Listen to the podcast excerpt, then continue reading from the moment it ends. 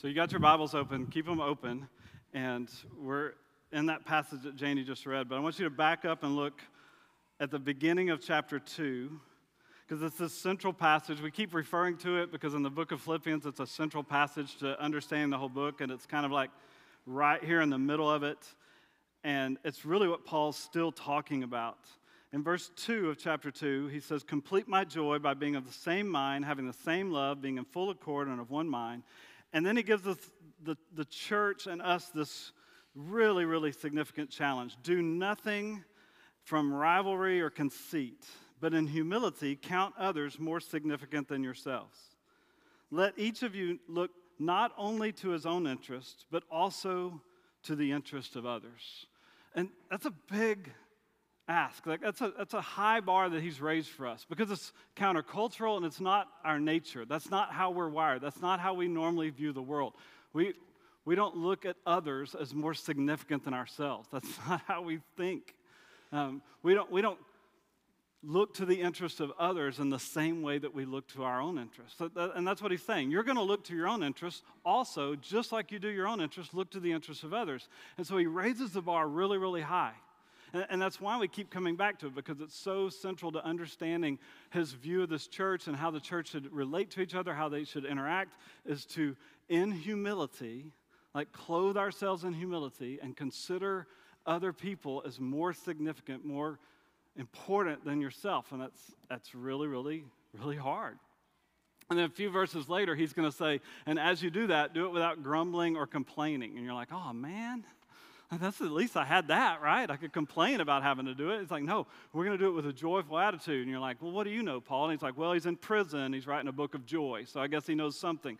And it's this challenge that Paul puts up there. And he's like, you're going to, you're going to need some help with this.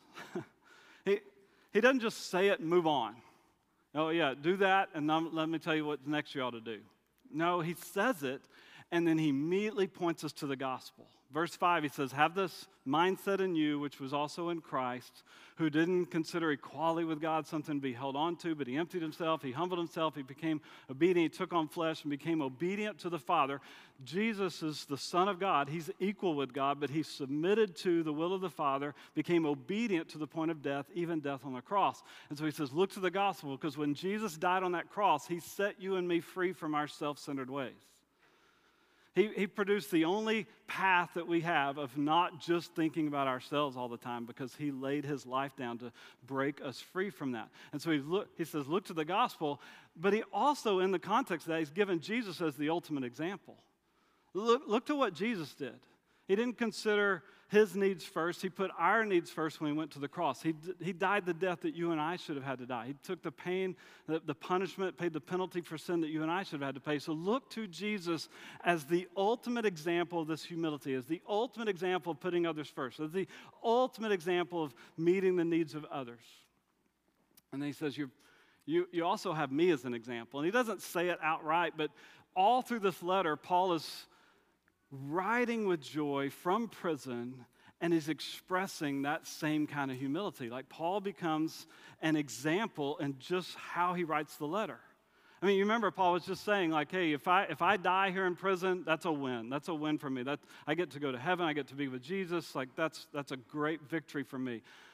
But if I stay, if I remain, then that's ministry and that's, that's living. I'm going to live for Christ. And so that would be good for you if I stay because I can continue this ministry. He goes, it's almost like he's saying, I'd rather go ahead and go on to heaven, but I'm going to put, put the needs first, the ministry first. And so I think I'm going to stay. And so Paul has this attitude. He's rejoicing in prison even though he's confined because he knows the gospel's being advanced. So it's always about others. He's always putting others first. And in this passage in chapter 2, he says, I'm being poured out like a drink offering, and it's okay. It's for the glory of Jesus. And so Paul says Jesus is the ultimate example. And then as we're reading the letter, we see Paul is a pretty good example of that too.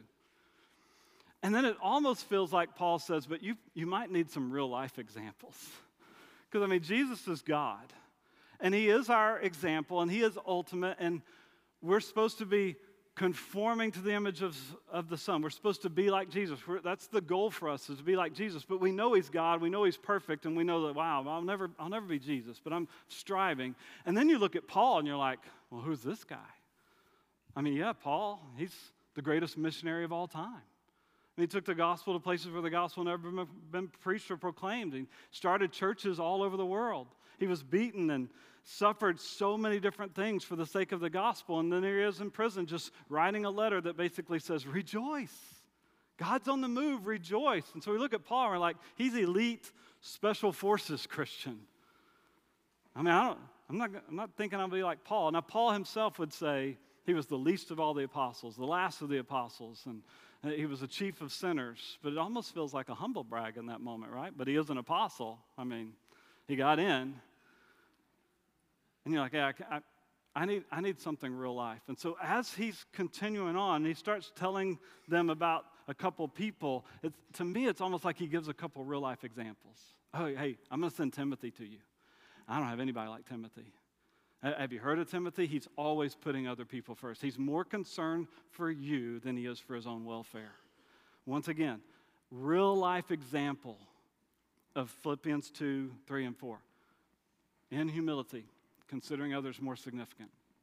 Not just meeting his own needs, but meeting the needs of the people around him. That's Timothy, and he says, I'm sending him to you. I don't have anybody else like him. He's mentored him, he, he's taught him, he's trained him, and he's ready to unleash him on ministry. And so Timothy is this real live example. And then he turns in this passage today in verse 25, and he says, I'm also going to send Epaphroditus back to you. And I don't know if you know who Epaphroditus is. Maybe you thought that sounds like a condition somebody might have, like it's kind of a weird name, Epaphroditus. But Epaphroditus, we, that's the cool thing about it. We don't know a whole lot about him. He came from Philippi. He was a part of the church in Philippi, and they sent him to take care of Paul. And Paul's writing here to tell them, I'm sending him back to you. And there's some indication here in how he's writing that it would have been a surprise to them that he was coming back because they sent him to go take care of Paul, kind of with a, hey, go take care of Paul until he doesn't need it anymore. You stay with him until the end, whatever that looks like. And Paul's saying, I'm about to send him back to you. And he's telling them why he's sending them back to you. But as he does so, he commends Epaphroditus and holds him up as another example, as another role model of what this looks like. Epaphroditus becomes a real flesh example of putting the needs of others first and considering how you can meet the needs of others considering people more significant than yourself. Epaphroditus is another example, and it's one that they knew. He was, he was with them, he was in the church at Philippi, and they sent him to Paul, and Paul's sent him back saying, Hey, you need to receive him with joy and with honor because he's a real life example of everything that we've been talking about. He's a role model. And, the reality is that we need role models, but we need different kind of role models than the world's presenting to us all the time. And Epaphroditus, Timothy, Paul, and obviously ultimately Christ are these role models, these examples that we're supposed to, hey, this is what it looks like. I need to see that sometimes. I can read it, I know what it's saying. Okay, yes, I need to consider others more significant than myself. But what really helps me is when I see what that looks like. This is how that plays out in people's lives around me and i go oh that okay that's what that's what i can do. That's how i can approach this mindset that paul is talking about. I look to jesus and i look to others and i see it. And so here's a role model for us in this guy named epaphroditus. It just this is the only place he's even men- mentioned in scripture. Uh, even that alone is pretty cool. Like he got in the bible in Philippians, he's mentioned. He's in the Bible for all of eternity. And that's cool because it's a good thing that he says about him. There's other people in the Bible that got in there and it wasn't good, like Demas. He's mentioned, and Paul's like, Yeah, Demas, he loved the world and he deserted me. He left me here all alone. If, if he made it into heaven, he's got Paul hanging that over his head for all eternity. Like, Demas gets up from the campfire. He's, I'll be right back. It's like, Will you really? I'm not. Thanks, Paul. Like, I, he makes it in the Bible and not just makes it, but Paul throws these accolades at him. He, in just one sentence, he says five things about Epaphroditus that kind of put him up as a role model, something that we can attain, uh, aspire to attain.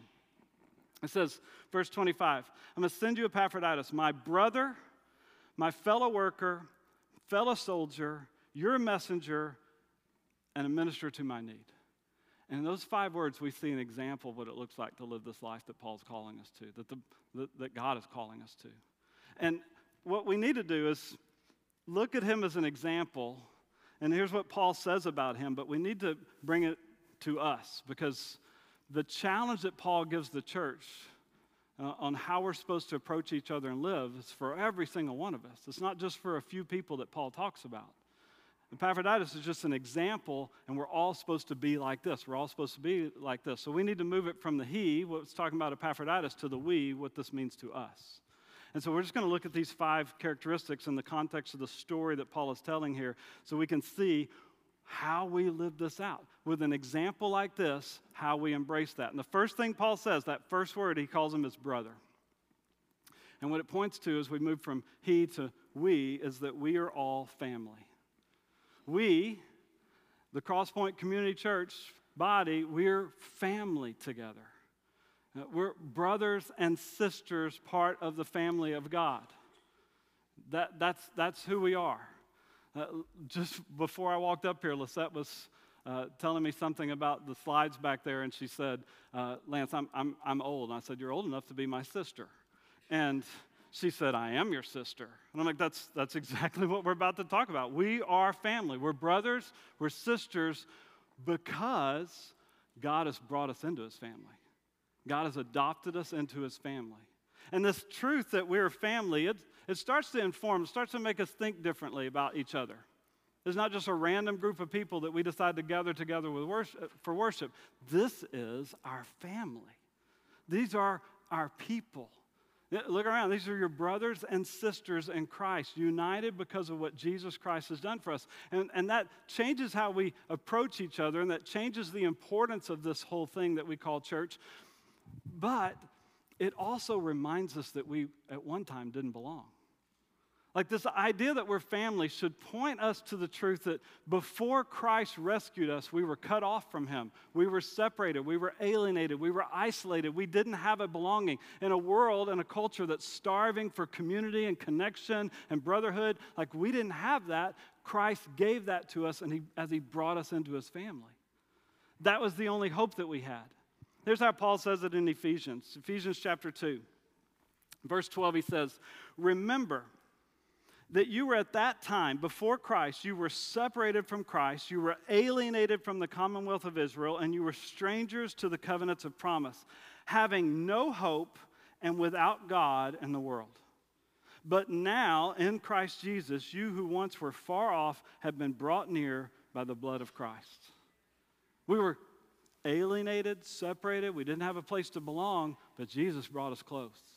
We were far off and removed from Him because of our sin and our rebellion. We walked away from God, and Jesus brings us back when there was no other way. In verse 18, if you go down that same passage, he says, For through Jesus, him, we both have, the both as Jews and Gentiles, we all have access in one spirit to the Father. So then, you and I are no longer strangers and aliens, but you and I are fellow citizens with the saints and members of the household of God. We're family.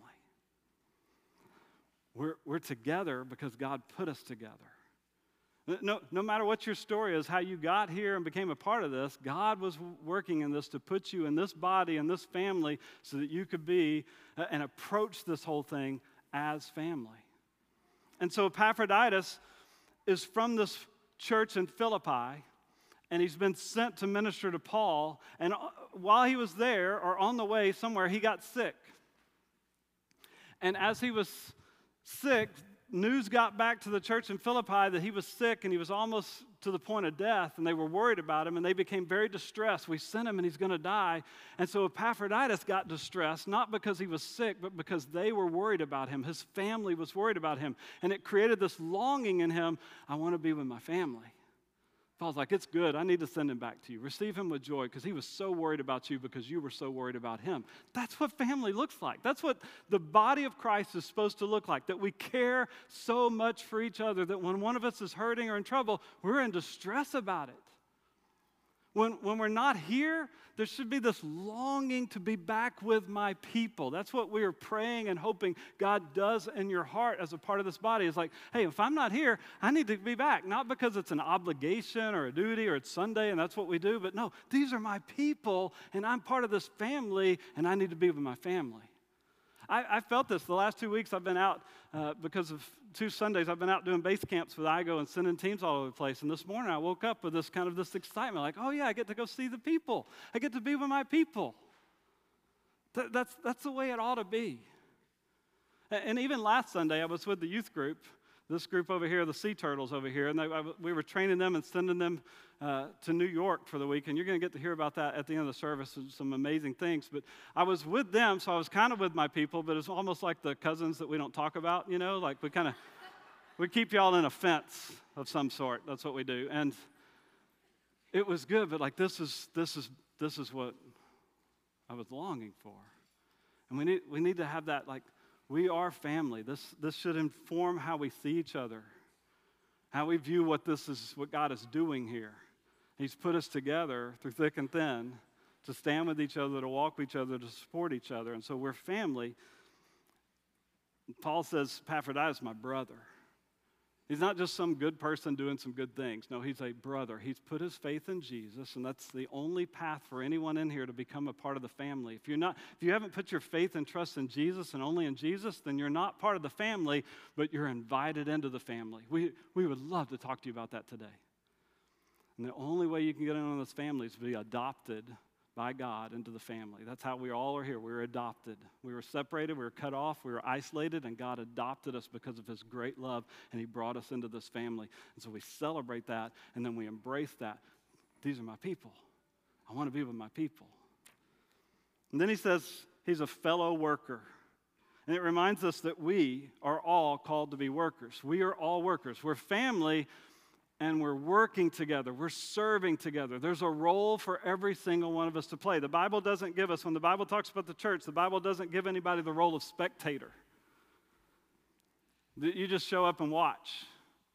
The Bible says the church, everybody's been given a gift. If you're a believer, you've been given a gift, and that gift is for the common good, for building up the church, for building up other believers, and you come and you serve. And Epaphroditus showed up with a, with a gift for Paul, and he said, I'm going to stay here, I'm going to work beside you, and became a fellow worker because that's what God calls us to do, is to work. Now, here's the deal when we're not serving, we're not serving actively in the body. When you're, if you're not on a team, if you're not volunteering, if you're not serving anyway, anywhere. Here's the problem with that it, it leads us to think self centeredly about this whole thing. If I'm not serving anywhere when I get up and I'm coming up here on Sundays or Wednesdays or whatever I'm coming to, I'm thinking mostly about myself. What am I going to get out of this? How's this going to be a blessing to me? What, what's how's God going to speak to me today? And all that's great because that's what He does. When we worship Him and we open His Word, He speaks to us and He blesses us. And coming here is a blessing to me. But the problem is when that's the only thing we think about. But when I'm serving, when I'm actively involved in working side by side with God's people, it changes my mindset because I'm not just thinking about what I'm going to get out of it, I think about what I'm going to give. I think about how I'm going to serve, how I'm going to meet needs. And it changes my approach. And so, if you really want to adopt this idea of what does it look like to consider the needs of others, not just my own? What does it look like to consider people as significant, more significant than myself? Well, I think it starts with you jumping into serving. We got a place for you right here, right now to serve, and it'll change your whole outlook and perspective about this. We are workers. And then he calls them a fellow soldier. Um, there's a story in the Old Testament about Nehemiah and Nehemiah was leading the people to rebuild the wall around Jerusalem. And they were coming under threats from the other uh, nations and other cities around them. And they were, gonna, they were threatening to attack them. And so Nehemiah said, Don't stop working. Work with one hand, you got your tool to work with, and the other hand, I want you to hold a sword or some kind of a weapon. And what Nehemiah painted the picture of is hey, we're working together and we're fighting together. We're workers and we're soldiers. And Paul's already used this language of soldiers in, in the book of Philippians, but right here, he calls Epaphroditus a fellow soldier. He's a fellow worker. We're serving together, and he's entered into the battle. And what you and I need to know is that if you're serving and if you're working and you're joining this body and you're embracing it like a family and you get involved here, you've entered into a battle. You've entered into a spiritual fight that's always going, and you're getting it yourself, putting yourself up on the front lines. I'm not trying to trick you. Like, this is, this is real. This is always around us all the time. And when you are joining in with God's people, you're really engaging. When you're standing side by side and you're working for the kingdom, you're investing your life in the gospel, you've entered into a spiritual battle. This is not a pleasure boat cruise, this is a battleship. You have a role, you have a responsibility, you have something. Hold the line. Like, we're working together because there's a battle going on around us all the time. Steven Lawson, in his book Philippians for You, said it this way The same about Epaphroditus as a fellow soldier is true for every believer today. The more we serve God, the more we'll find ourselves on the front lines of spiritual warfare. The devil's not going to oppose someone whose life is making little difference for the kingdom of God. It's the believer who is working for God, whose life is counting for time and eternity, who is putting their nose to the grindstone, who most often finds themselves in the midst of the spiritual battle. All servants should be soldiers, all workers must be warriors. We're soldiers. It's a battle that we're in. It's you coming in and joining the team. I, yeah, I want, to, I serve. I want to work. I want to play my part. I'm going to use my gifts. I want to play my role. That's awesome. Come on. Just know we're in battle together. Uh, we we need each other because this is a battle. The enemy will come against us while we're serving this way because we're trying to, with God's help and only through his help, push back the darkness. And so he's going to come against us. So as Epaphroditus has learned, like this is not easy. He went with a message, he went with, he went with ministry, he went to help Paul, and he found himself in the middle of a battle. Found himself almost to the point of death because of the spiritual battle that was going on. And so we are a family, we are workers, and we are soldiers. And then Paul turns it and he says, Oh, and, to you guys, what, what you guys see him at is just as important. And he uses two words messengers and ministers. He was your messenger and minister to my need. And so it just reminds us, as Epaphroditus is a role model, he to the we, that we are all messengers. Epaphroditus, Paul calls him a messenger. The word that he uses there is the same word apostle, but he's not using it as in the title of apostle. He's using it in the literal sense of one who is sent. And he's saying, Epaphroditus was sent by the church to help me. And when you see this idea of being sent, throughout the Bible, it's very, very clear. If you're a Christ follower, you've been sent. You're on mission. You've been sent with a message to share. And, and, see, when you walk in here and you're thinking about yourself, which is so easy for me to do, I don't think about the fact that God has given me a message to share with someone today. Epaphroditus, the, the church in Philippi heard that Paul was in prison. He was suffering. He had suffered even getting there. He was in trouble. And they're like, go encourage him. Epaphroditus, go bring him some encouragement. You have a message of encouragement. Go encourage Paul. I mean, he got there and Paul's like having a party because he's rejoicing in prison. But he's like, go encourage him. We are sent with a message of encouragement. You might be sent today to this place because somebody in this room needs a message of encouragement. Maybe you're sent across the room or down the aisle or behind you, like a little bit, because somebody needed a message of encouragement. And when you walk in thinking, What am I going to get out of this today? you miss the opportunities to carry the message and share that message with somebody around you. We're sent across the room, we're sent to each other all the time.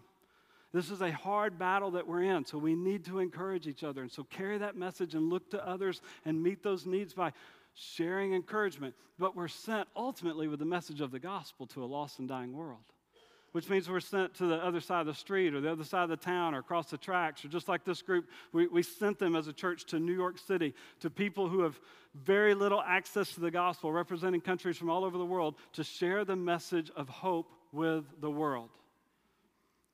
We got a student, two students in Germany. We have another student in Honduras right now because God has called them and the church has sent them to share this message of hope, this gospel message with people in Honduras and Germany that need to hear it. And so we are all sent. The question is, where has God sent you?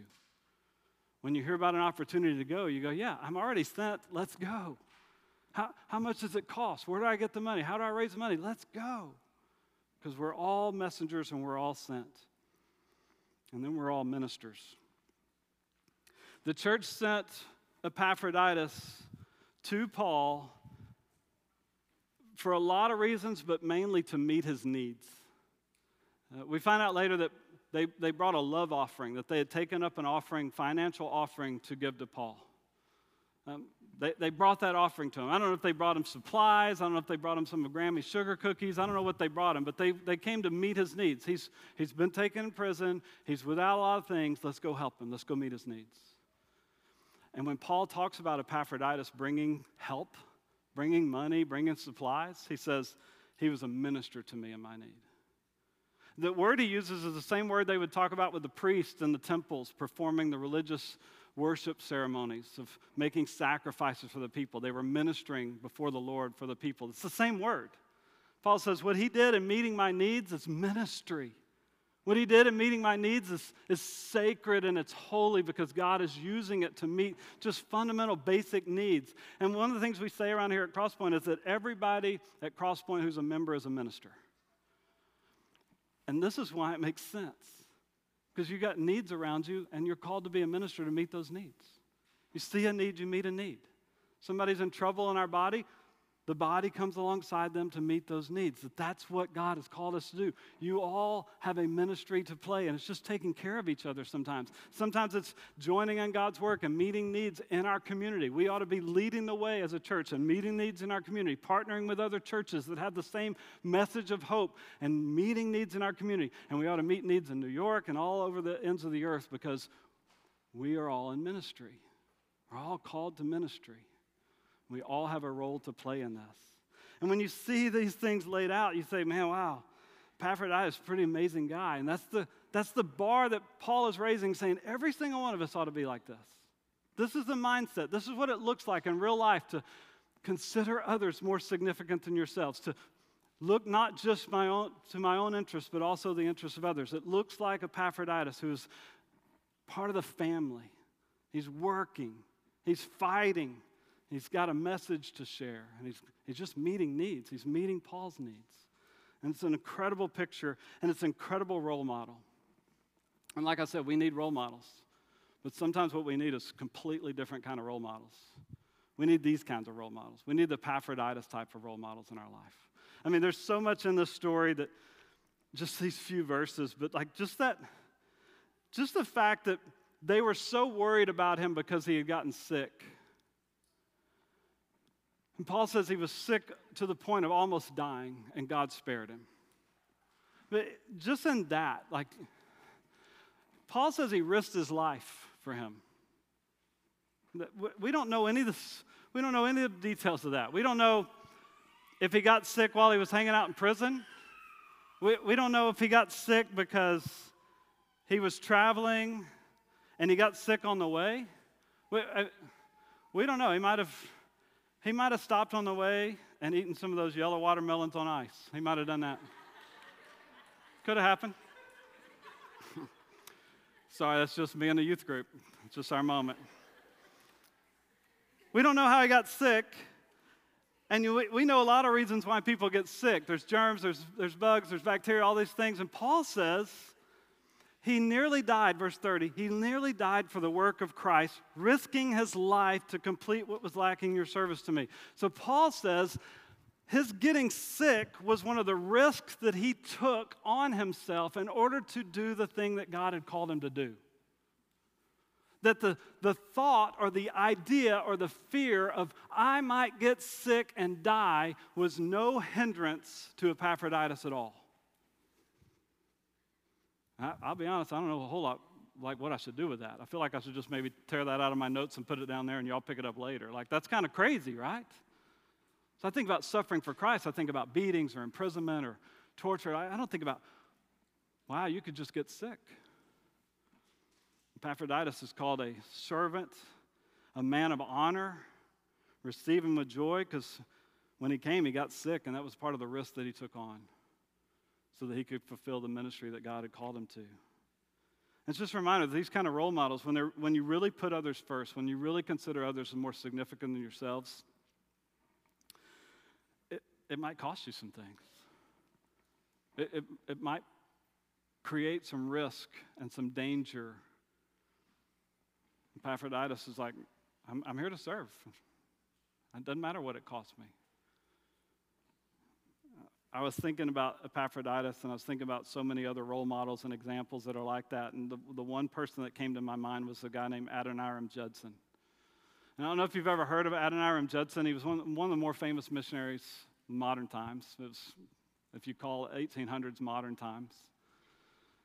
He, he, was, he was a missionary to, ended up in the, in the country of Burma. It's now called Myanmar. But it was at the time when you didn't hop on a plane and then zoom back with your parents, you know, like he hopped on a boat and went forever. But God had called him to go to Burma.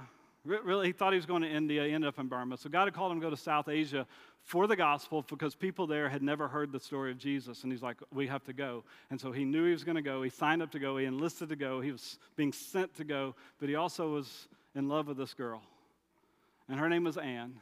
And he wanted to marry her, and then he wanted to take her with him.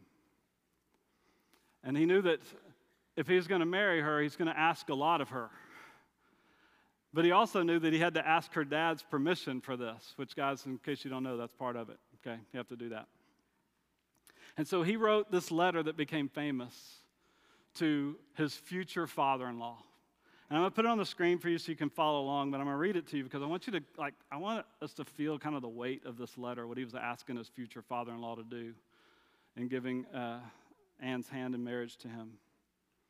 I have now to ask whether you can consent to part with your daughter early next spring to see her no more in this world whether you can consent to her departure for a heathen land and her subjection to the hardships and sufferings of a missionary life, whether you can consent to her exposure to the dangers of the ocean, to the fatal influence of the southern climate of India, to every kind of want, distress, to degradation, insult, persecution, and perhaps a violent death. Can, can you let your daughter go for all those? And then he says, Can you consent to all this for the sake of him who left his heavenly home? Philippians 2 and died for her and for you?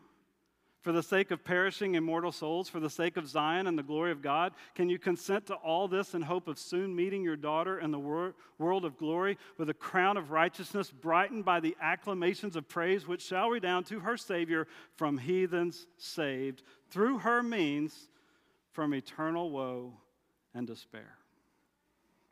Will you let your daughter go into a life of pain, suffering, and probably a violent death because he's worth it? Because Jesus is worth that kind of sacrifice? Can, can you let your daughter go for that? Girls, if you're single in here, that's who you're looking for. Guys, if you're single in here, he's him. he is, he's him. He's the role model. We, we need role models like that. We need to read those kinds of stories more often. Because Epaphroditus, as Paul said, look at him. Family member, brother in Christ, worker, soldier, messenger, minister, checks all the boxes. Look at him. He's a great example. And he's saying, now, you and me, that's who we need to be.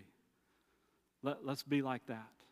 We, we as the church can become role models. We, get, we need these role models, then we can become role models for a lost and dying world around us.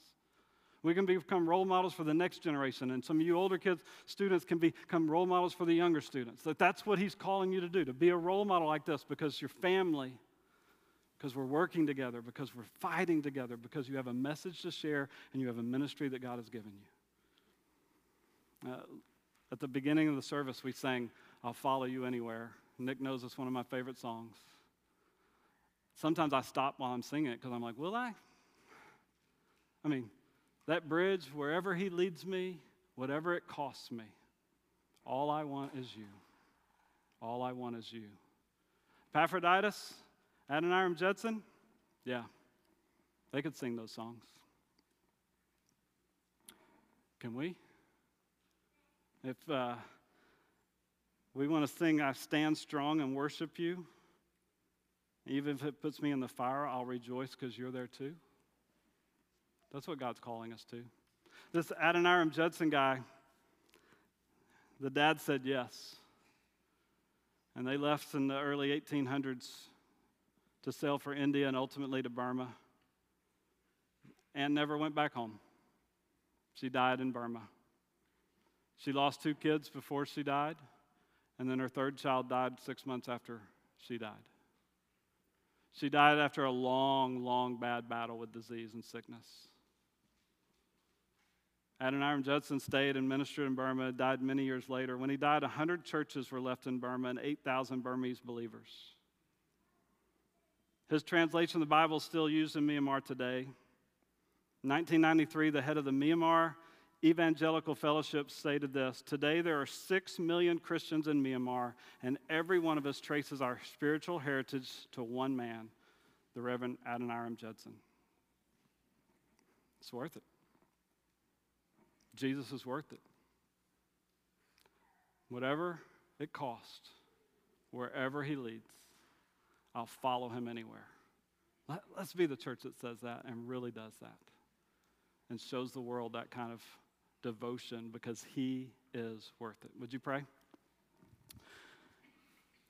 God, thank you for the truth in your word. Thank you for how it challenges us, it teaches us, it corrects us, it brings us back into line with what you're doing. It shows us how great you are and how we should respond to your greatness. So, God, I pray that today, like, like every other Sunday, that you would help us to not just be hearers of this word, but be doers of this word as well. That it will impact our lives and we'll put it into practice. God, we pray that for your glory and because of Jesus. Amen.